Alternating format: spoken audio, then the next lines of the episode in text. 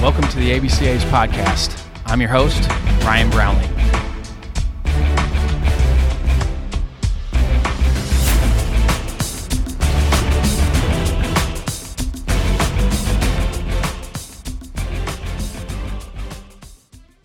This episode is sponsored by Netting Pros. Netting professionals are improving programs one facility at a time. Netting Professionals specializes in the design, fabrication, and installation of custom netting for backstops, batting cages, dugouts, BP screens, and ball carts.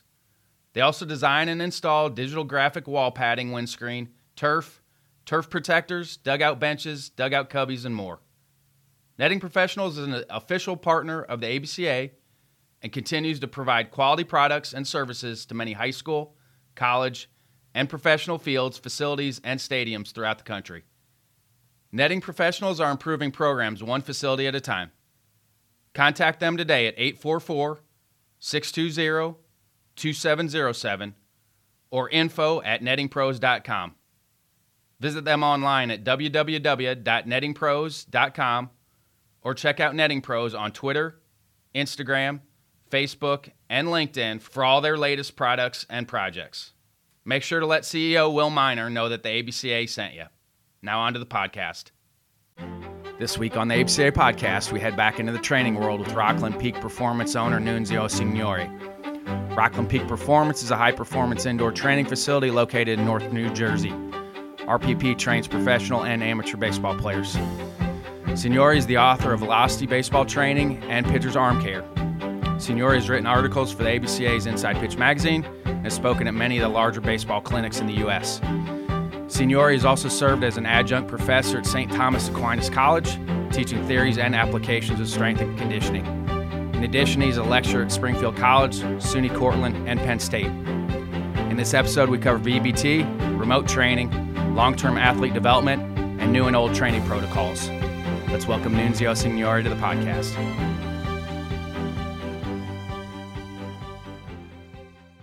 I do not believe in talking without seeing. I, I, you know, that's I hate when that happens.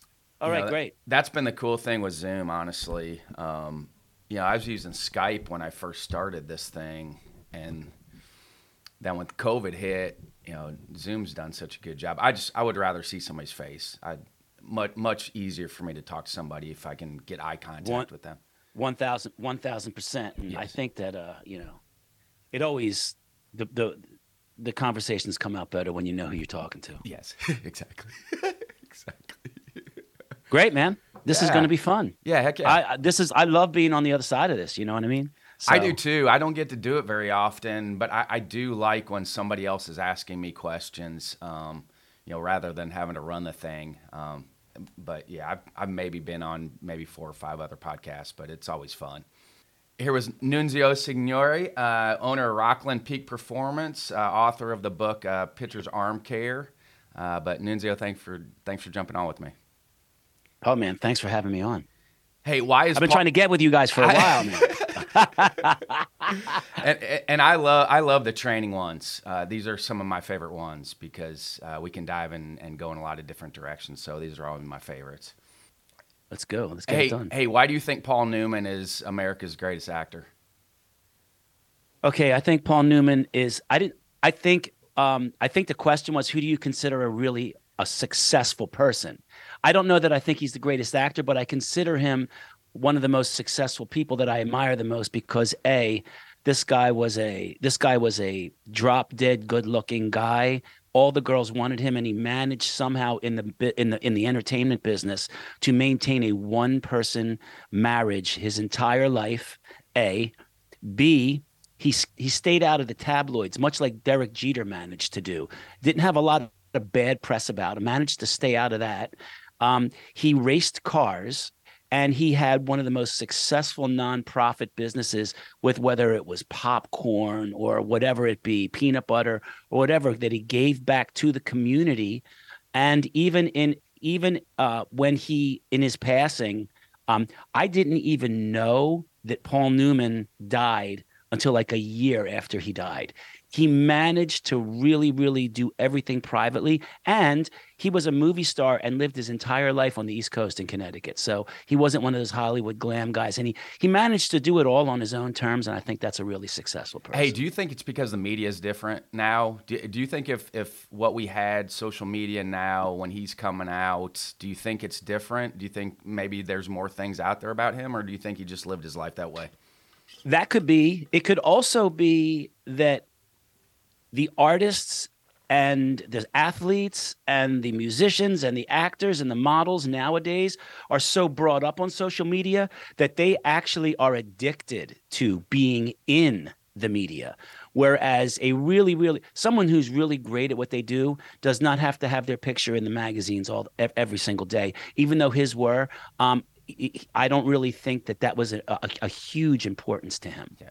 Yep all right, back. He back just to did the, thing. Back to the real stuff now. I just wanted to throw that one out there because I was I'm intrigued because I love I love actors, I Yeah. love musicians, um, you know, and, and it's just something cool to to bring up. I like when people like the things that I like too, so I like bringing that up. But you know, did COVID bring about the need for remote training?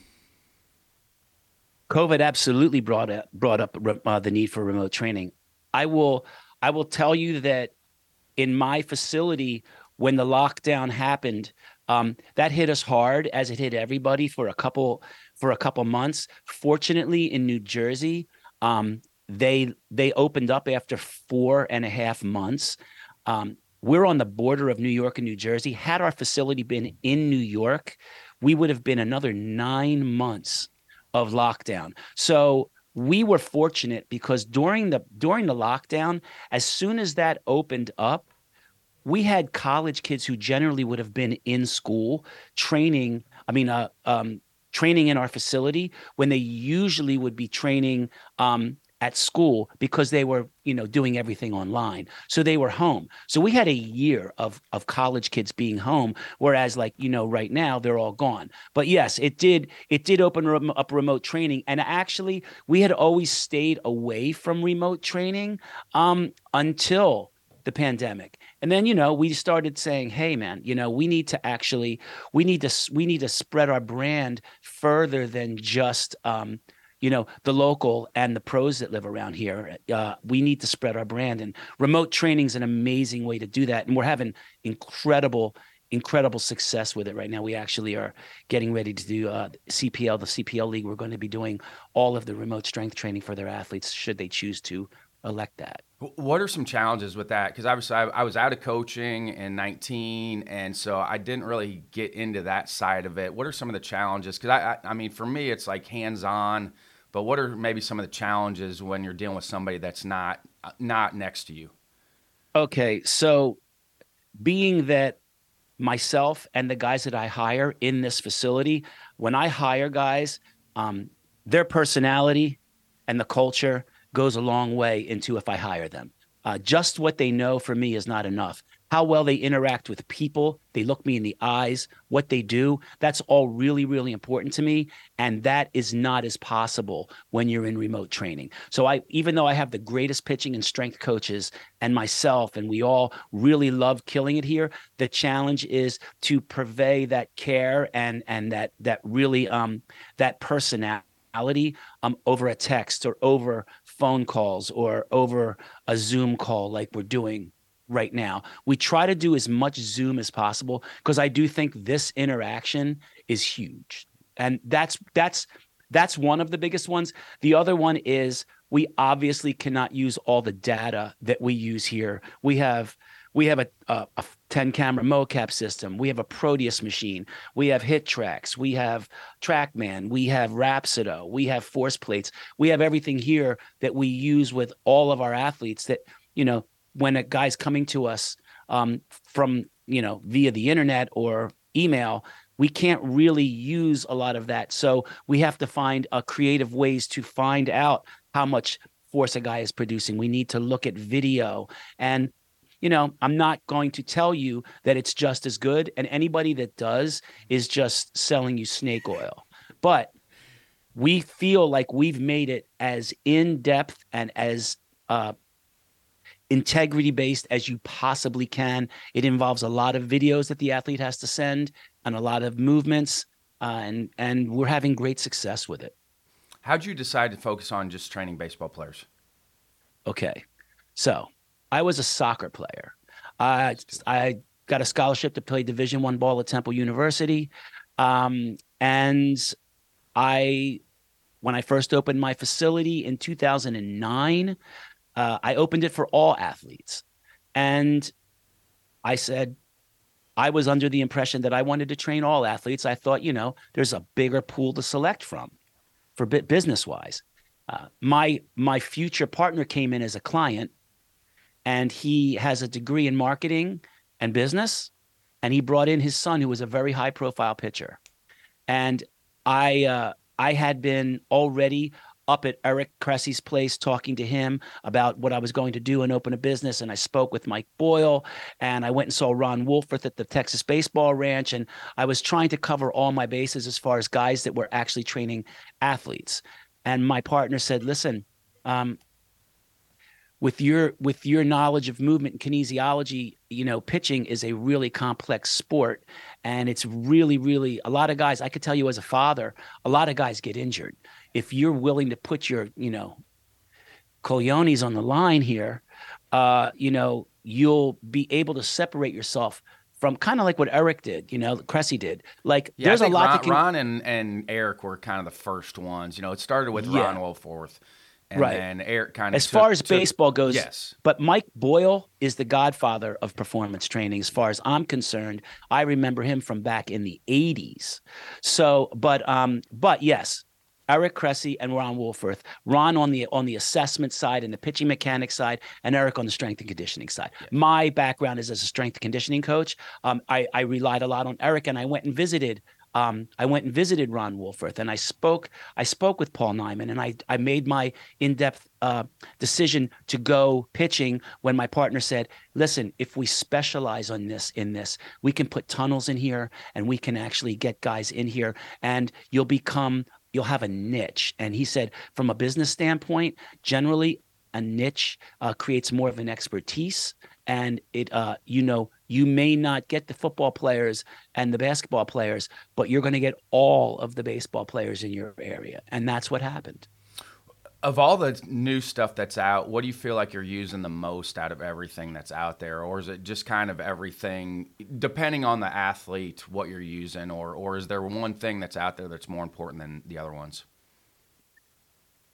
Well, the one thing that I saw the biggest change in performance with my athletes was VBT. Uh, I've been I've been doing it now for probably six or six years, seven years, a, a, lot earlier than mostly anybody. Uh, I remember I got it. I I was reading uh, articles by Brian Mann, Dr. Brian Mann, uh, and you know I was like, wow, this makes complete sense to me. Also, you forgot to mention, I do have a book on velocity based training called How to Apply Science, Technology, and Data, and you can get it on Amazon. It's released by Human Kinetics. But anyway, VBT was absolutely um, the biggest game changer because it it, it, it created such autonomy with the young athletes, the college and the high school guys.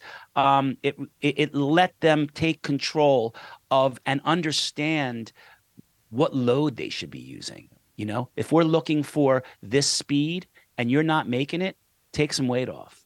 They don't have to wonder if they're using the right weight anymore. You give them a speed, and that speed correlates, I think it's somewhere between 97 and 99% accuracy of a one rep max. So if we're looking for, say, 65% of a one rep max, I know that that's around 0.75 uh, meters per second and i put it on their program and we even have it on our wall in the in the strength and conditioning room um, you know if guys are if you're in a ma- if you're in a max strength phase we're looking for anywhere between 0.50 to 0.35 meters per second if you're in accelerative strength, we're looking for this. If you're lo- if we're training power and we're looking for 40 to 60 percent or 20 to 40 percent, they all have speeds. And because a kid doesn't know what 20 to 40 percent is, he's he's you know you tell him okay 40 percent of your one rep max. While he does get his one rep max on his program from his initial testing, you know he's not going to sit there and do the math of 20 percent. What does he what does he use 20? Does he use 40? Does he use 35? Well, we give him a zone and then we see where he's creating the most power at what number. Some guys will produce it. If we're looking for 20 to 40%, some guys will do it at 30%. Some guys will do it at 35. Some guys will do it at 40. Every guy has a different uh, point where his power is the most and where he produces it the best. And that's the number he should be at. And you have a bad day, this is the best part about it. You have a bad day, you didn't get sleep, you had a fight with your girlfriend, you had bad grades, finals were happening, something's going on. You went out last night and you tied one on too long, whatever it may be, um, and you come in and you put 375 on the bar and you're not making your number, guess what? It's not 375 today. Go down until you make your number. And it allows you to auto regulate for stress immediately. And it takes a lot. And then all my guys have to do is walk around and just make sure that they're getting that number with good form. So then it makes coaching form so much better because they're not worrying about the weight. Yeah. And that was a big thing for us later on. It was like, how fast are you moving things? Same thing with playing you know how, how, fast is your arm moving? How fast your swing working? It's the same thing. So the, the training piece for that i think towards the end of when i was done made way more sense to me. Like let's see how fast we can move things with good form. Uh, but it's the same thing when you're in the cage with, with hitting or pitching. Okay you need the radar gun or rapsodo or whatever to let you know like what's your 70% what's your 80% today? Like that, that all made sense to me with the training piece. Like okay let's see how fast we can get it moving more than than how much weight we're moving at times too. And by letting them know that they're going for a number the concentric phase gets very very explosive and they lift. We tell them every time we're not really doing any anything slow in the weight room just like you wouldn't throw a pitch in slow motion. So we're not trying to we're not trying to lift something in slow motion. We might use a slow eccentric phase but when it's time to produce power pow we're really everything is always as fast as possible and you have to always accentuate with proper form. Because a lot of times guys will go for that number and form will go out the window and you got to tell them dude that's just not making it. You know you're you're you're, you're arching your back you know your arms are coming way behind your body. You got to correct things too. You're still a coach. You know I, I was diving into some of your articles and, and the, the first one that popped out was four ways to improve your command and and uh, control in the weight room which i think goes into some of the velocity based training stuff correct? Yes. I, well uh, how to control your, your, your command a lot of that has to do with creating strength to create stability to being able to th- throw from a proper platform. I remember um, I think I even used it in the article. I don't I don't remember that article too much, but I do remember that I read an unbelievable uh, quote by a text by Lance Wheeler saying, um, you know, can you if you had to text somebody and you were standing still or you tried to do it on a treadmill, where do you think you would make more mistakes? And that's a brilliant, brilliant way of looking at the front foot and what kind of a stable base of support are we are we uh, producing with our throwers to allow them to, you know, while no, really no delivery, I believe, is repeatable, there's just too many factors. Creating a really stable base lets you get as close to that as possible. If you're constantly throwing from a different angle and you have to adjust, not only are you going to have a hard time doing that, but it also creates a lot of havoc on your arm, you know, trying to find that slot. Do you have guys work out with their uh, shoes off? I do have guys work out with their shoes off. I do. And you know, unless a guy feels really funny about it, um, guys, right now, when you see guys walk in my weight room, first thing they do is they go to the cubby. I have 14 VBTs or 12 or something units there. They'll sign one out and they'll take their shoes off.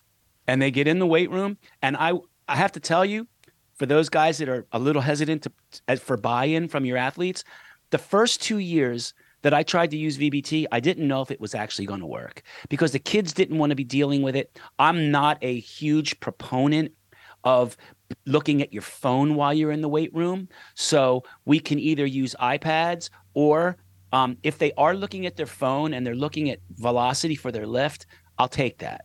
You know what I mean? Um, just not just no talking or texting. But yeah, I do have them. I do have them lift with their with their shoes off. So when you're watching a guy, because it's one of your other articles, how to fix some mechanical issues. So when you're watching a guy throw, what are some things that stick out? Like, okay, this is where we need to implement something in the weight room from them, coming from their pitching mechanics. All right. So the first thing, the first thing I always tell my guys to look at um, from a movement standpoint is how do they gather up in the balance position? Because from that position, we get to the next position, which is how do they load? Okay. And those two things happen really slow. Okay. They're the most easy to see. And, uh, you know, most of the time, anything that we see at foot plant or even after happens so quickly that we have to backtrack where that happened. And if we see something bad at foot plant, we we can pretty much know that we're going to find that problem further upstream where they started. So it's the it's the most important position to me to get into uh, correctly. So we will look at their balance point. Are they staying nice and stacked? Or is their foot wobbling? Um, how do they load that front foot? Is it in or is it out or is it flat against the rubber? Is it hooked on the rubber? That all has to do with their hip mobility. And then do they drift? How much do they drift? And how quickly do they load? Are they a slow loader? Or are they a quick loader? And those are the things that we look at the most because they are the things that you can see really easily at the beginning of a of a, of, of analyzing a delivery. And we can go back to our uh, we can go back to the drawing board and look at mobil- uh, our mobility, the athlete's mobility, and if he's having, you know, if he's having a hard time loading, let's look at his strength levels. Let's look at the uh, the bias of his hips. Um, does he have a lot of ER and only a little bit of IR? That means maybe he needs to bring his foot out a little bit and use that ER he has to compensate. Does he need to land a little bit more closed? So all the stuff that we see in the assessment when he when we check him on the force plates, how quickly does he get in and out on a Heiden? Uh, if he gets in and out really quickly, he has pretty good landing mechanics. That'll tell us that maybe this is a quick loading guy. Maybe he needs to drift a little bit more and load late. A guy that's really strong that can jump out a mile but takes a an hour to get off the mat. That's kind of more of a gorilla type guy that I call that will will will have him, you know, load earlier and stay in that back leg as he goes down. So these are all different things, but it all involves the back leg. So that's a long-winded answer to your question of what I look at first. I, it's amazing to me how hard guys are throwing now because I was I was at a high school game on Friday. I was at a Division two game on on Saturday. I saw Wake in Miami yesterday. There's present velocity at every level now, which is amazing to me because you didn't see it back in the old days. Mean, I, I saw an 85 to 88 year old, 88 mile an hour junior in high school, and then it was 88 to 92 on the Division two side, and then there were some 95s and 97 on the Division one side yesterday, which is awesome. I'm training two freshmen in high school remotely right now. One, I believe, is from Cleveland and one is from Pennsylvania. And both of them are at 88 to 90 and they're they're 15 years old. And one of them is 6'4 and 185 pounds. So it's it's really it the dynamic has absolutely changed. And while I don't believe that you just have to worry about velocity, um, you do have to worry about velocity if you if you're trying to get to the next level because there's guys out there that are throwing hard and throwing strikes. Yeah, that that's the crazy thing. It's like they're hard but throwing strikes. I mean, the high school kid I saw on Friday was one of the most polished kids I've seen in a long time, and it was three. It was a three pitch mix for strikes. It was a 85 to 87 cutter, really good cutter, college cutter for a high school kid, and had good feel on a changeup. So I, I think the the place that we're at in baseball is great because the present velocity is good, but the command's still good for guys. Well, with the with, with the advent of, of looking at ball movement with Edgertronic cameras and Rapsodo and and TrackMan, um, it's really really done um, wonders. I, I myself, uh, my partner, being that he has a degree also in physics, he's very very into ball movement and reading Rapsodo as well as my coaches. Uh, and it's amazing to me how I can watch one of my coaches do a do a Rapsodo bullpen with a guy and start changing movement almost immediately. Almost immediately. And when the kids see this, they're amazed. Um, I will tell you also that you can change you can change movement by changing movement on their body as well. You know, getting better, getting more mobility, being able to stay on the ball longer is going to be able to let you come down on that ball, get more vertical break. So sometimes trying to trying to change a grip when a guy's releasing the ball early, he doesn't really have the leverage to come down on that ball or or or move it the way you would, you know, ideally like it to be. So it's a combination of of, you know, using data and um, you know, looking at the body. With your high school guys, how much are they training in season now? Because I know this is Five a hot, days. hot, hot button topic for for coaches, especially coaches that don't realize. You mean how much are they training right now in season, or how much do they train off season? No, in season right now. Uh, I tell them to try to get in here two, two. Uh, you know, for the guys that are like thirteen to sixteen, tell them try to get in here two days a week. Uh, the guys that are, you know, the guys that are juniors and seniors, I tell I tell them still try to get here three, four days a week. You know, if you can. Um, dead minimum for me is two. Uh, we can we can maintain and and monitor that controlled fall that we see happen for guys who don't train.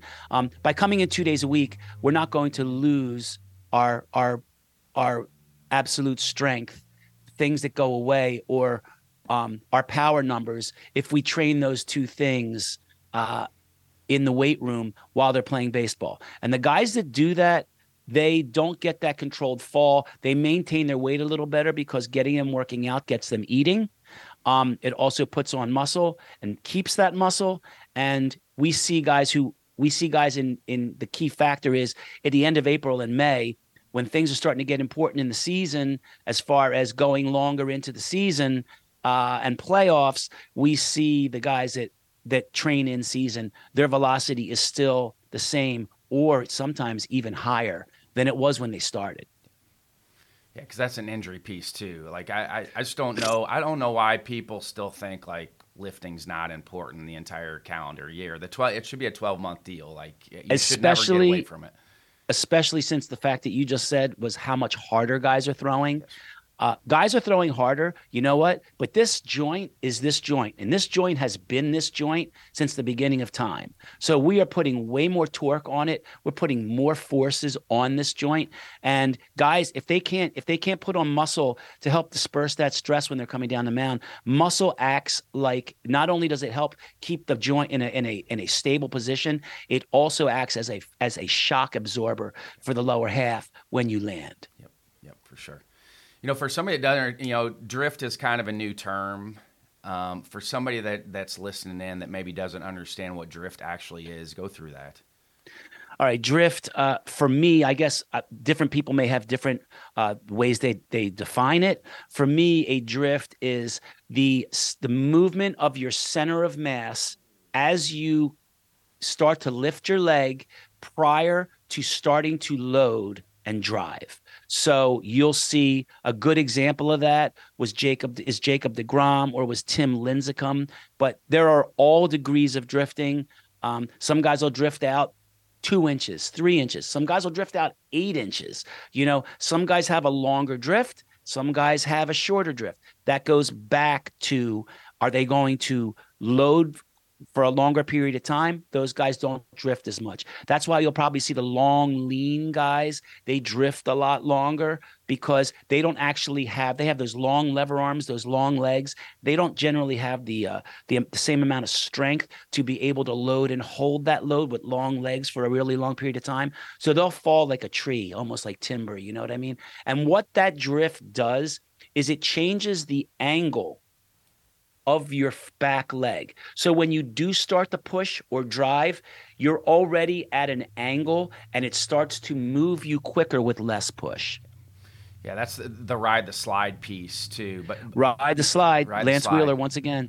ride the slide. I mean, I, it, and it made sense. It makes sense. But but how, how do we do that without the How long do you the, ride the and- slide? And, and how do we do that without the expense of the ball getting up late? You know that that was the thing. Like that's that fine line is, is we're going to drift, but not at the expense of when the front foot lands. The ball's still got to be up in a good position to throw from. 100% and that's where you have to play with it you have to uh, you have to figure out okay drifting long for this guy we and i'm going to tell you sometimes you miss the mark we look at a guy we look at his anthropometrics he's got long lever arms he seems like this might be a guy who actually can produce force and needs to actually drift that might not have the strength um, and then we'll see you know what the arm he's he's drifting really really long but he needs to get his arm up. His arm, for some reason, is not getting up. Or a guy who's drifting really short, maybe he needs to drift longer to give himself some time to get the arm up. You know, um, very rarely do we talk about how quickly you get your arm up. Just make Um, we sure just it's wanna- there. We want to make sure it's in a good Just make sure it's position. there. and if it's not in a good position, we play with timing of the lower half. And that's going to help you. And, you know, there are guys that I'm granted, I see guys pulling their arm out like this behind them for a mile and then they're late. You know what I mean? So, in that extent, in, in that in that situation, um, we will look, we will work on how they're how they're breaking their hands. You know what I mean? We might want to shorten that up a little bit. Or there's guys that just go up. You know what I mean? Who who because they just go up, they have so much tension in their arm that their arm doesn't keep that nice whip. For those guys, we're like, like, listen, dude, relax your face and just maybe maybe lengthen your arm path a little bit so you can get loose so this arm can kick back into layback. Everything's everything's a test. Yeah, It is. Any thoughts on the World Baseball Classic? Uh, I think it's great. Uh, I didn't watch much of it, but I do feel like when I was watching it, I felt like I was watching because my my sport was soccer. So I did feel like I was watching the World Cup a little bit, and I kind of dig that. You know what I mean? I do like that. Um, you know, we took we took the American pastime, and we we're we're, we're turning it on to the whole world. You know, and we're make because there's a lot of great players that aren't American. Obviously, we all know that, right? So um, I, I, loved it's re- Ohtani's pregame speech to the Japanese team. I don't know if you saw it. He was I like- didn't see it. It was awesome. He said, "Hey, I know we emulate the Americans." He goes, "But we got to put that aside for one for one game." It was awesome. That's great. That's awesome. Beautiful. What what can baseball the baseball world take from the soccer world? Um, Because I'm a soccer guy also. that is a really, really uh that's a great question. Boy, you got me on that one. What can they take from the soccer world? Um, a soccer player's conditioning. Uh, soccer players' conditioning is en- enormously important to their sport, as I feel every every conditioning is is important to every sport. Now, do they need the same type of conditioning as a as a soccer player? No, but I do think sometimes in baseball we feel like conditioning is not needed. Um, just do some sprint work and you're going to be fine because it's so fast. And while there's a lot of truth to that, I do think that there's a recovery aspect to conditioning by doing low, steady state cardiovascular exercise at different times of the year, like in the off season or a little bit after a after a start.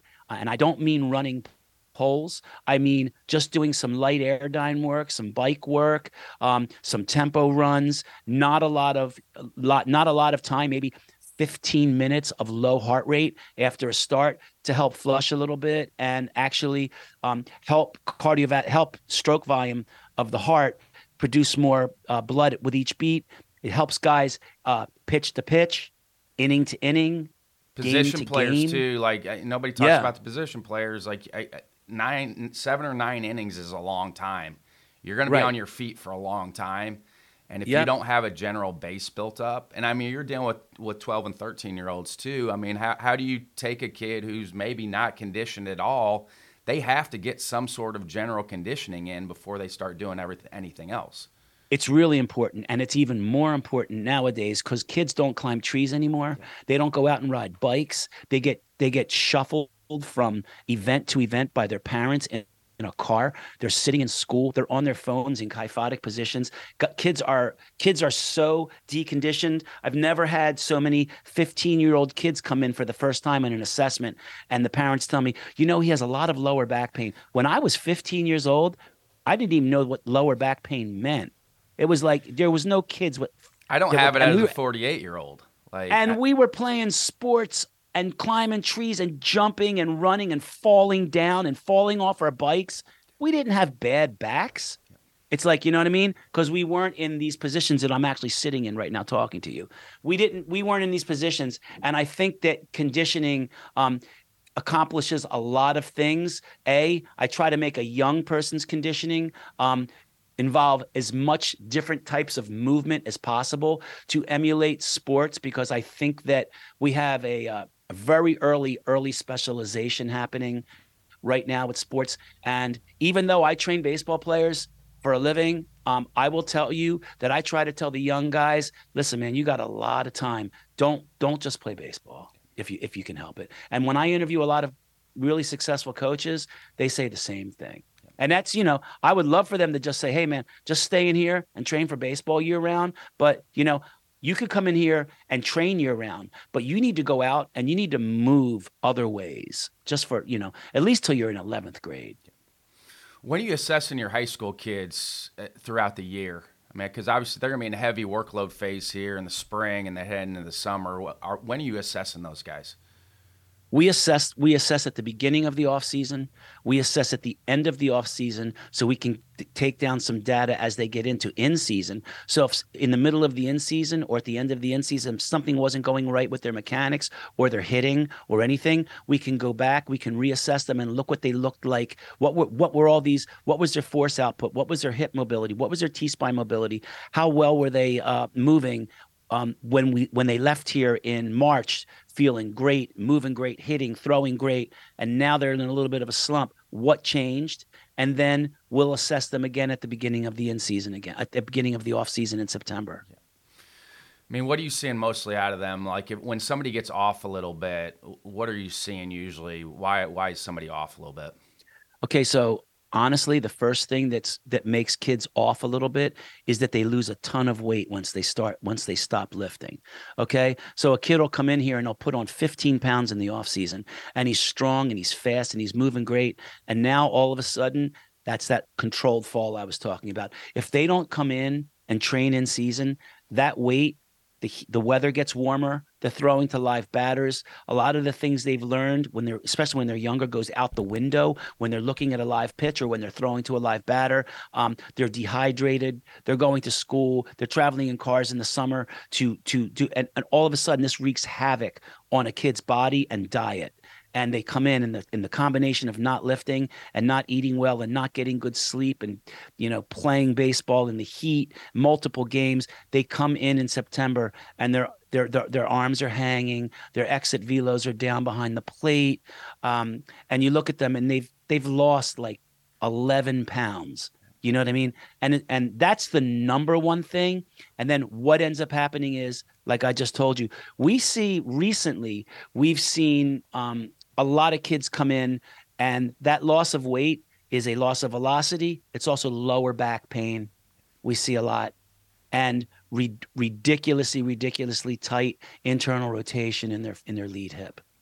But how many high school kids that you have come in are on top of their nutrition?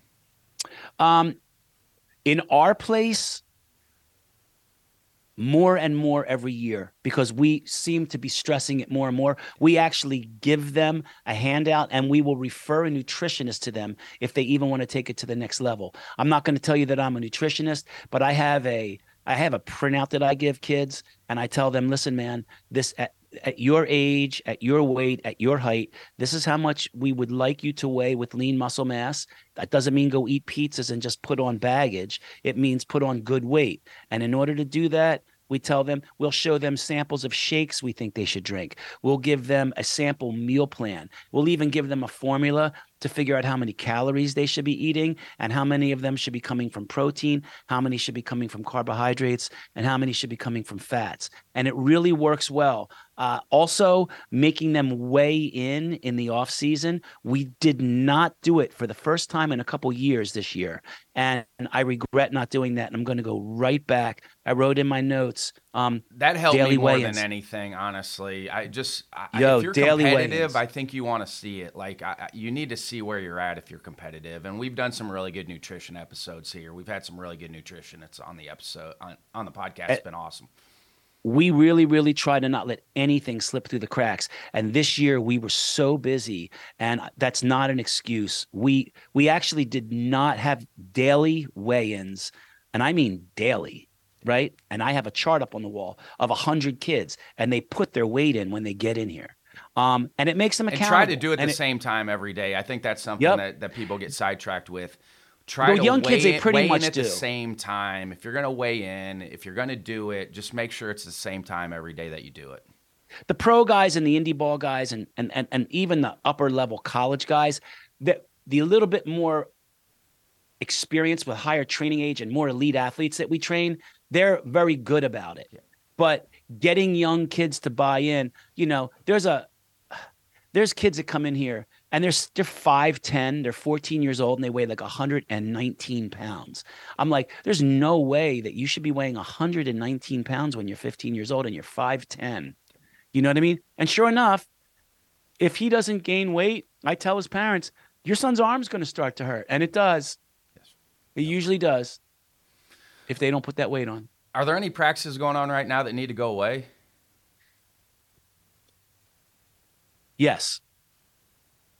Travel teams who want to encompass strength training into their programs, if they can do it really, really well, it's great. But I think that we see it all the time. We we see a, an athlete. It used to be that athletes on travel teams they would uh, they would a lot of these travel teams are run by guys who also have facilities that pitch and hit. So they make extra money with these travel teams. And then what happens is um, they come to us to strength train. And then what happens is they see the pitching and the hitting and the data and everything. Then they want to pitch and hit with us as well. And we've watched over the course of the last three or four years, uh, guys say, wow, you know what? We got to put strength training in our place so they don't go there at all because we're losing a lot of them. Before it was okay. And what, what they're doing is they're, they're, they're putting in a bench and they're putting in a, a, a, one power rack and they're giving them ladder and cone drills and they're calling it speed work. Uh, ladder and cone drills make you good at ladder and cone drills. Yeah. You know, if you don't actually learn how to absorb force and reproduce it again, um, you're not going to get faster. And if you don't get stronger, you're not going to get faster. So yes, one of uh, the we practices, use ladder and cones as warm up. That it basically exactly. Was, it, was, it was it's a long term exactly. athlete development warm up piece. Like that. It's, that was it. It was just to get the body going and, and get the blood going and it's great stiffness training because you you don't you know you don't fully get into bigger positions so it's really great for um they're called fast stretch shortening cycle exercises but the slower ones that you have to do like working on your landing mechanics that's how you get fast you can't change direction the guy that changes direction the quickest that's the guy really who's the fastest yeah. you know you can get two guys with a 60 time that's a little bit a little bit different Granted, that's going to maybe affect his time from home to first, which is big. But as far as getting a, a, a ball going through his legs, or as as far as posting up when you or blocking when you're hitting or posting up when you're pitching, that's change of direction speed, and that that happens through learning how to good landing mechanics just running through just running through ladders as fast because kids want to do it as fast as they can. They do not care what their form looks like when they land. They do not care what their form looks like when they push off. And it just it's it's just conditioning work you know? It's no different really than jogging. Yeah. and we use it for to, to challenge uh, for outfielders infielders. We use ladders as as different drill work to challenge them you know moving side to side just for something different uh, from a drill standpoint when we were fielding, uh, just just this challenge stuff. That was it. And for young kids, 10, 11, and 12, you got to make that stuff as fun yeah. as possible. And they love it, right? And for 22 year olds, too. Like, they're, yeah. They're, they're, still kids. Like, I, right. They're not they're still different. Kids. They're not. And as a warm up, as a warm up for a 22 year old, that's okay. Yes. But that can be the bulk of your speed training when you're 10 and 12 years old, because it's going to actually get you uh, in just excited about doing it in the first place. Yeah. You know, with your difference with your pro guys and your amateur guys, do you think it is just how their prep is? You know, that's probably the difference for me from an amateur kid to a pro is how they go about their business. I also think an amateur kid is still wondering if he's going to get into the game at a higher level, and a, a, a even a semi-pro or a pro guy, they're in it, they're getting paid, and they're actually realizing that hey, I'm at the very I'm at the I'm at I'm close to the top of this pyramid right now. And they buckle down and they see a light at the end of the tunnel. The young kids at the beginning they just want to have fun. And then there's this weird period between like 13 to 15 where they're think they want to go to college for it. They don't know yet. That's that's the challenge of being diligent about your training is getting those guys to be a little bit more diligent um, because they at this point they don't they don't really have much to lose. Whereas the older guys, they see it. That's right there. They can grab it. So they're Take ready some of the fun out of it for those guys too, though. Like I, It does. It does. But the guys that have fun, um, I will tell you that a couple years ago, Anthony those are the ones that make it. Honestly, the ones that can keep it fun, and uh, those are the ones that that have an opportunity because they don't make it too big. So this is going to bring up a great point. uh, The ones who make it. So y- you know, yesterday Anthony Volpe, you know, signed with, with with the Yankees to actually play, you know, on the team and start the season with them. And he was at my place a couple a couple like 2 years ago in the summertime. Um or in the or no, in the fall right before spring training. And he was here for about a month. And he was working on his conditioning and he when he was in the gym, he looked like a 15 year old kid. He loved being here. And you know what? He moved great. There's a reason why he's playing. You know, he moved great. He was fast. He was strong. And you know what? He loved working out. He just looked like he dug it. With him, what supplements is he using? Is he using any I- supplements? I have no idea because I haven't had contact with him for years. He was here for maybe like six weeks in an, in the off season, like a couple years ago, before he went down to Tampa. What, with the guys in the facility, what are they using supplement wise? A lot of them like creatine. Um, you know, the, uh, some of them, I, I will tell you, some of them use that pre workout, which I can't stand. I really, really don't like pre workout. And I'm if a you huge need, pre-workout guy, but as a, Yo. as an adult, not as a college player, I didn't use Just any get some- pre-workout. just get better sleep. yeah, just- eat right and get better sleep. There's there's good pre workout right there. eat right and get better sleep. The pre workout, um, you know, you just never know what's going to happen. And Yes. Eat the smell of that stuff when they're mixing it it smells like detergent. I just can't even imagine the chemicals that they're putting in their body at this point but I know. I'm, I'm with you, but as a 48 year old, I'd, I'd use it. But any, I'm gonna- any so I'm kids gonna- listening in, don't. You don't need it. Like you don't. so i'm going to tell you i'm going to tell you right now i'm 60 and i work out five days a week and i use what's called a thing called maca root m-a-c-a maca root and it's a powder and it is uh, it's amazing for for your strength and for your endurance and um, taking maca is a huge thing as far as what brand are you using for maca root? um, there's a place called Whole Botanicals uh, that makes it. You can find it at the vitamin shop. You you got it. There's a big thing. Sometimes people don't say take raw maca. Sometimes people say you want to take the maca that's been boiled. Um, I've been finding that uh, the cooked maca is the one that everybody always says has the best benefits. Some people say raw. I, I'm not that much of a uh, of an advocate on it, but there is a company called Whole Botanicals, I think I believe it's called. Um, that seemed to have the best. And make sure make sure it says that it's a product of Peru because they make it in California, they make it all over the place in China, in Japan. Make sure you're getting you know Peruvian maca made from Peru. so your personal workouts, what are you doing for yourself personally with your workouts? I work out. Uh, I do full body strength training three days a week. Uh, whether that focuses on max strength or um, muscular endurance at my age is important because they're the things that go away the quickest. Um, I go I go eight weeks max strength, eight weeks muscular endurance, eight weeks max strength, and these are three day a week full body workouts. And then um, two days a week, I do energy system work for an hour, which keeping my heart rate one day at a low heart rate, like 60 to 70% of my max heart rate. And then the other day, I do threshold training where I put it up probably like eight, 80 to 90% of my maximum heart rate for a while. And I go in and out of that for that day because you can't do that for an hour. How are you tracking Um, your heart rate? I use a heart I use a polar heart monitor and I also track my HRV with a uh, with a device called Morpheus uh, developed by Joel Jamieson. I'm a big fan of Joel. Um, if you ever never checked out any of Joel's stuff, it's incredible, incredible stuff on on um, energy system work. And I'm really, really uh, highly into energy system work. As I know, I'm going I'm going to actually I was telling you going to interview Mike Boyle this weekend.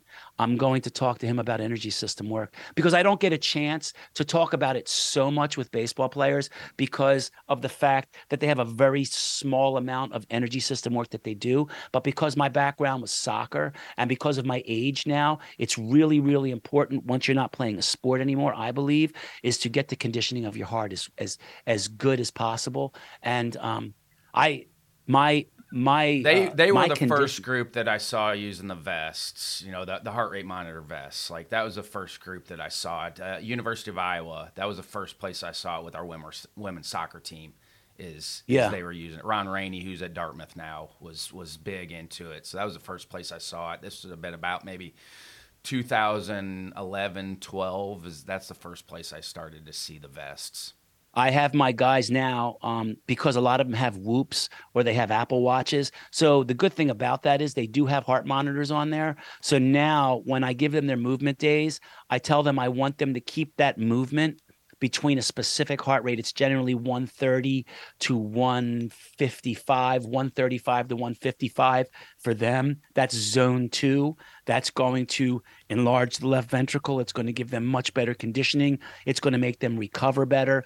And I tell them if you get up over 155 or 160, um, we're not going to go there. We're going to go higher and we're going to do sprint work on certain days when we're trying to really elevate you. We're either going to do low heart rate training or high heart rate training, like the Charlie Francis method. That middle of the road, it's a little too ballistic to recover and it's a little too low to really train high heart rate for when you're in game. So we train movement days low. And then when it gets closer to the season, we hit finishers with our sprint work. When did you start your own podcast? I started my own podcast, I think in June. Um, So it's been pretty I'm- recent for you. it's pretty recent, but we I do talked it. about that pre-call. Like I have a lot more fun going on somebody else's podcast. Yeah. So it's it's. I nice do them every week too. Yeah. Once a week, I do them every week. I'm I'm on like X episode fifty, I think, right now. Um, and I'm I love it because it's it's one of the things in the in in re, in the recent times that has really really made me learn a lot. There's a lot of aha moments, right? When you do a podcast, you leave. I leave sometimes, and I I hang up and I go. That was great. I see you writing things down right now. You know, they're aha. Mo- they're they're really at our age, right? When you get when you get to take something home at the end of the day, that's a good day. Yeah. You know what I mean? So Yeah, we just hit 200. So obviously, uh, Sheets was doing it before I got here, but just to right, think I about- interviewed him actually. to think about doing that many in a row, like it's fun for me. I just something that that I enjoy a lot. I love doing it. Love it. Yeah, I love. I thought I was not. That was my partner's idea. He said, "Man, listen, you you're really good at speaking. You you speak all over the country. You should do a podcast." Yep. You know. So I said, "All right, I'll give it a shot." Had to go get a microphone. Had to get it all set up, figure it out, and then I realized, wow, you know, uh, 45 minutes to an hour of this is looking up the person, finding out about the person, figuring out the questions you're going to ask him. Maybe you have to bone up yourself a little bit on stuff so you don't ask dumb questions, right? And then the answers you get back, you write down and you take stuff home with you about that. It's a big learning experience. It it like for a for a 45 minute podcast, sometimes, you know, I prepare 3 hours for a 45 minute podcast sometimes. Yeah, no, it's it, it's. These are great cuz I don't have to prepare. and that's why I don't send the questions out because it's like, okay, I, I you know, we may get to them, we may not. Um, I just want it to be free flowing for people listening in, but I, you know, it's been gratifying for me to to, to do this. It's been fun. right. Really fun. Do you have a fail forward moment? Do you have something you thought was going to sidetrack you, but looking back now was one of the best things that happened to you? Yes, one of them was taking on a partner in my business. Um, you know, I was always my own boss all my life. Um, I didn't ever have to share anything as far as what I did and how I structured my business with anyone. But when he came in and, and, and, said, Hey, I'd love to be a part of this, uh, I was I was a little hesitant at first, and me and my wife talked about it. Um, and it was the best thing I ever did because a he's a really great and honest guy, and he knows a lot about the business side and marketing and things that I don't know about. and he leaves me in my wheelhouse and I leave him in his and it creates a really good business model because neither one of us try to jump into somebody else's stuff. How did you pull the trigger on that? I mean, for somebody that's been with on their own forever, how, how did you eventually pull it and trust that that was going to work? So for the first for the first 15 years since I came out of college and then I got my CSCS and then I started working in New York City and I started um, working at Equinox and New York Sports Club and all these private sector gyms. Um, I was always jonesing to train athletes because I was one. And then I started training with a facility in New York City that trained just athletes. Then my daughter was born, and I moved just outside the city and I opened up my own place. And that was a little bit scary. You know what I mean? Um, but the way I the way I ended up pulling the trigger was um, the business was the business was doing really really well, but um, it was hard for me to spread my brand because I wasn't well known. And my partner was really really good at he, he one of the things he brought up was we need to let people know that you exist. And I had been open maybe with my own business. I had been open maybe five years, four years, maybe when he came on board. And as soon as he came on board, um, the business side of it got better. The uh, the planning of it got better, and it, every everything was better because of it.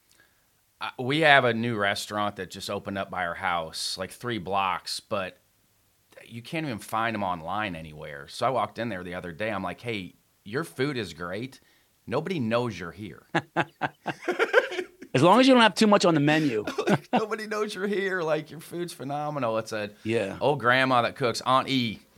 You know, it's a it's a family owned business, but I'm like, you guys need to advertise. Like your food's phenomenal, and she's in here. Your grandma's in here cooking. She does a good job. I'm like, you need to advertise and get on social media. Yeah, I think that the social media thing is is has become the way to do it, and unfortunately, and fortunately, um, unfortunately, I hate doing it. You have Fortunately, to, though. Like my partner to. loves it. Yes. so, so he just tells me, "Listen, give me three posts. Give me three posts. The podcast keeps me in it. Um, you know, because we have two. We have the business, and then we have my personal one. My personal one, I kind of do myself, but the business one, you know, he needs content. Yeah. And you know, he's and a business by the guy. way, most famous people don't run their own social media. Right. Like that's a thing. Like everybody's looking at, at this person on, on Twitter or Instagram or TikTok or whatever. They're hiring people out to run their social media. And I think that I think that maybe 25 and 35 year old guys that are that are um, that are new business owners, they're going to be better at it. Uh, I grew up without social media. And I did too. Um, and we grew I, up without cell phones, email, like, and, and I'm glad I did. And me too. I could not be happier. And I'm really, really sometimes, sometimes I'm a little bit sad for my kid. Yes. Because I, I actually, um, I see that she doesn't know how to soothe herself without it. Yeah. And how old is that's she? A, she's 22. She's get, getting ready to start her master's at George Washington University um, in public health. She's a great kid, but I see it with her. I see it with all the kids. I see it with the kids in here. I see it with the kids that come in to train. I see the awkwardness. I see um, the inability to immediately take yourself and immerse yourself into a group of guys that you really don't know anything about, and stay. You, you, they stay on the outskirts. Um, they don't handle adversity well at all. The littlest thing tips them off over the side, and you know my partner is much better at going. Hey man, they're kids. This is the era we live in. I'm actually not that good with it. I actually um, sometimes I actually get a little fed up by it. Yeah. Um, and I'm I'm trying to get better at that. You just want um, them to. The, the hard part is like you handle want, it. Just handle it. Yes, like life's gonna give you. Life's gonna hand it to you sometimes. Like this is what we all sign up for on your life journey. Like it's not always gonna be rosy. I think that's the hard thing with social media now. Is like everybody sees everybody's best bolt. Yep. But Highlight everybody reel. has baggage. Like everybody has issues. Everybody has baggage, and and you need to figure that piece out. Like if you want to live a fulfilled life, you just need to figure out that everybody deals with stuff. Everybody's going through things. I I do see. Um, I do see, and and honestly, I think it's more the parents that are like, I'm about 15 years older than you. I see the parents your age. You have um,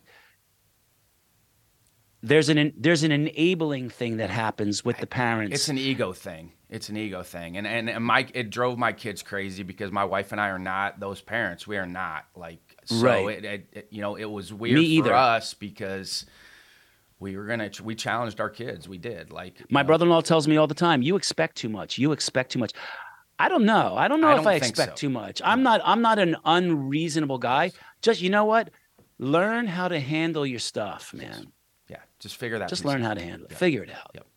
So if somebody's going to dive into your podcast that hasn't listened to it, like where would you direct them? If you're going to have one or two episodes that okay, these these ones you need to listen to, which ones would they be?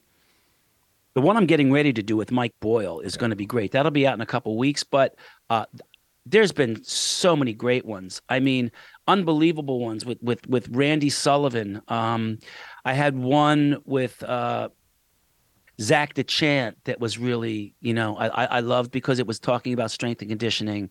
Um, you know, the the one that I did with uh, with uh, Sheetinger, Coach Sheets, was a really good one because we talked a lot about life on that one. That one, you know, he loves talking about that. That was a really, really. When I think back on it, that was a great one, you know. And then I've had ton of great pitching coaches. So much to learn from Nate Yeskie, David Kopp, um, just Corey Muscara, uh, you, who you just saw his team yesterday, Wake He's Forest. doing a heck You know, of a job, man. Wait, He's doing a heck of a job. He's a great guy too.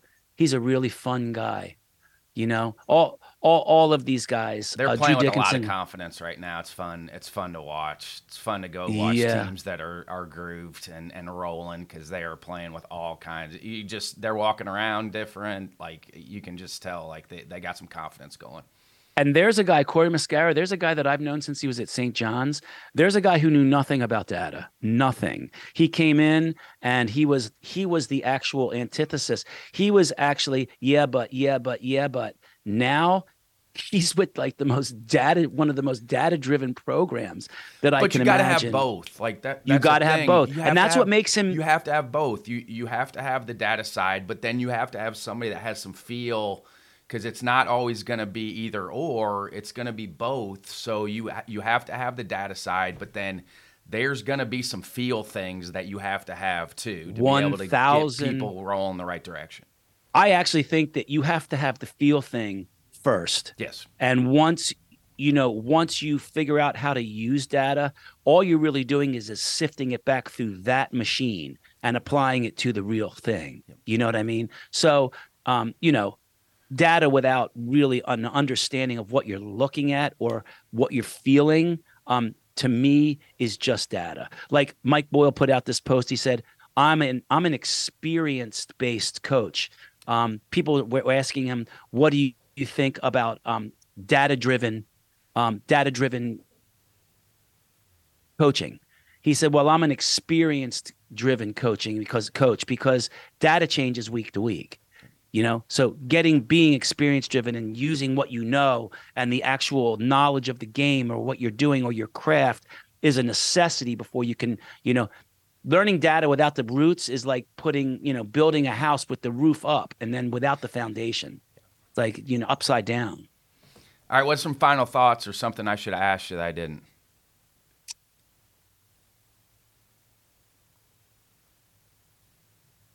My final thoughts, you asked great questions. So as far as that goes, you you you pretty much you covered nutrition, we covered arm care, we covered strength and conditioning, we covered all of it. Um, my final thoughts are year over year, and not because I'm a strength and conditioning coach, year over year, um, it is getting better, but I feel like the one thing that the population has not grasped yet is the importance of training in season. Um, we talked about that. I'm glad we talked about it. You Um, have to. I- you have to train in season. You have to. It's what makes young. It makes what younger athletes eventually just be on a hamster wheel and give up, and it makes what really great and promising a- um, athletes slump and it makes what really elite athletes it makes it shortens careers so it's it's really uh it's almost like a disease not Plus, from a long-term athlete development piece, you're a good example. You're in great shape. Like, if you want to live a, a, a well-lived life, you're gonna have to train your entire life. You're gonna have to. if you don't I tell the guys when they get in here at 13 years old, I said, until you die, you should be in a weight room at least two to three times a week right now, the rest of your life. Yes. Because even if nothing, as a father, and you, and you, you can you can appreciate this, I think developing an athletic or healthy lifestyle is even more important for after you're done playing sports. Yep. Because you know, let's face it, a lot of these guys aren't going to play professional ball. But you know what? If you really love and care about the people around you, you want them to feel good throughout their entire life. And my daughter now was a competitive swimmer in college, and now she's done. And you know what? She can't manage, she can't even think about the process, the possibility of not conditioning herself every day anymore. And she goes, she immediately made the transition from not playing sports anymore to going into the gym three to four days a week because it was ingrained in her uh, from the very beginning. And that makes me feel really good as a father, knowing that my daughter will be 35, 40 years old and hopefully going to the gym three to four days a week because it's going to make her a better person. It's going to make her a better mom. It's going to make her a better wife. It's going to make her better at everything. Mental and health. I think mental health. mental health. better. it's just it's just i think that um the one my final thoughts were if create a healthy, healthy lifestyle for yourself um and don't if you're a parent um i see it a lot you know don't be afraid to tell your kids that maybe they should try a little bit harder if you feel like they really should because you know what that's tough love and i, I really honestly believe It's love. It's not that- tough love. It's love. That that's Yes. love. If if you love the people that are around you, you're going to be honest with them, even if it hurts. Like you know, sometimes the truth hurts. and they're my they're my they're my two final thoughts is like you know what? If you want to everyone's trying to become a professional baseball player everyone wants to get money to go to school you know what? Do not stop training in the weight room. Get into some good programming. Eat right. Take care of yourself. And parents for younger kids make sure they're on the good path. Get them on a good path. Get them around somebody that you trust and be supportive but don't be afraid to tell them when they're slacking. And be okay when they make mistakes. Yeah, absolutely. I've made it. I, I I continue to make. I still make mistakes. mistakes. I don't want to not make mistakes because then I, learn something. That yes, yes. You're not going to learn unless you're making mistakes. So, Nunzio, thanks for jumping on with me, man. This was awesome. hey, man, thanks so much. I had a great time with Nunzio on the podcast. Appreciate how he's blending old and new training modalities. I wish him and his athletes a safe and successful season. Thanks again to Jim Richardson, John Litchfield, Zach Hale, and Matt West in the ABC office for all their help on the podcast. Feel free to reach out to me via email, rbrownlee at abca.org, Twitter, Instagram, and TikTok at CoachB underscore ABCA, or direct message me via the MyABCA app. This is Ryan Brownlee signing off for the American Baseball Coaches Association. Thanks, and leave it better for those behind you.